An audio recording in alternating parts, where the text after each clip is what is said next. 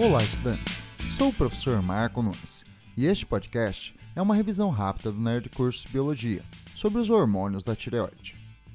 A tireoide é uma glândula endócrina, localizada na região do pescoço, responsável pela produção de hormônios reguladores do metabolismo energético.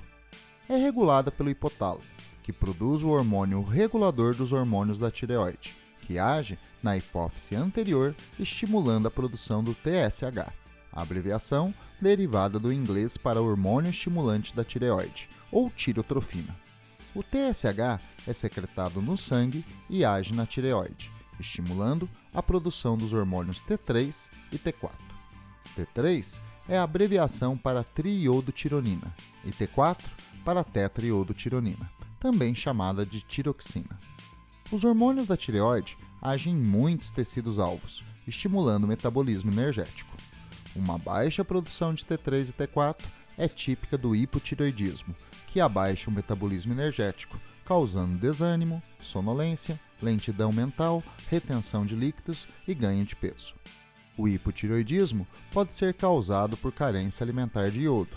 Neste caso, a tireoide torna-se inchada e o hipotireoidismo é chamado de bócio. O bócio foi por muito tempo endêmico de regiões distantes do litoral, onde os vegetais são pobres em iodo. Nas últimas décadas, a ocorrência de bócio no Brasil diminuiu muito, devido à adição de iodo no sal de cozinha. A produção excessiva de T3 e T4 causa hipertireoidismo, que causa aumento do metabolismo energético, levando a uma agitação física e mental, insônia e redução rápida de peso. O consumo das reservas lipídicas pode provocar exoftalmia, ou seja, um aspecto saltado dos olhos. O hipertiroidismo pode ter como causa um excesso alimentar de iodo, sendo tratado com o ajuste da dieta.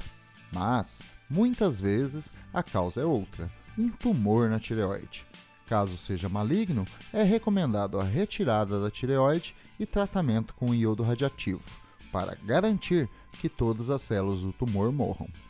Ao retirar a glândula tireoide, o paciente sai de um estado de hipertireoidismo para um de hipotireoidismo e deve receber reposição hormonal de T3 e T4.